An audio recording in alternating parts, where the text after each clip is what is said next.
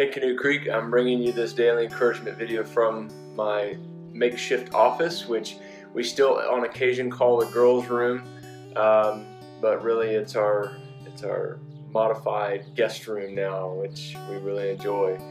Um, but this light's coming in from a window that I'm sitting in front of, and it faces west, and I've seen some pretty cool stuff sitting here working over the last few weeks. I watched a black snake eat a lizard, which was a lot of fun.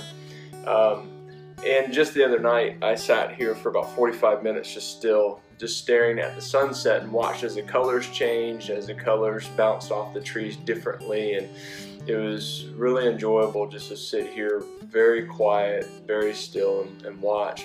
It made me think of this psalm, Psalm forty-six. It says this: "Nations are in uproar, kingdoms fall.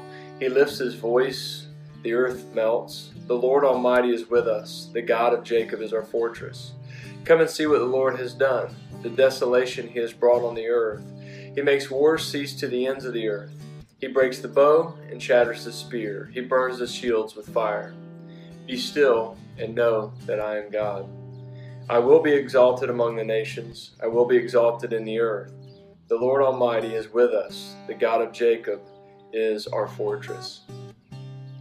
Really, we've I think we've heard that psalm before, "Be still and know that I am God," and we just kind of use it in a form or fashion that seems to fit well with us in the moment. But really, in its context, when you read all of that, you get this picture of God bringing all those things that can harm us, all those things that can destroy us, uh, to a close. That he takes all those things, he controls them, he harnesses them, he manages them, and he brings them to a complete and total end. And in the middle of that, the psalmist says, "Therefore be still." The idea is be still, know that I'm God. Uh, it's not just simply about being still and watching a sunset, or just being still and being quiet and listening, or being still and reading scripture. That's part of it, but what it's really about is not being anxious, not being scared, not being worrisome. Uh, being still and watching how the colors of the sunset change at night, and recognizing God is powerful, God is amazing, God is mighty.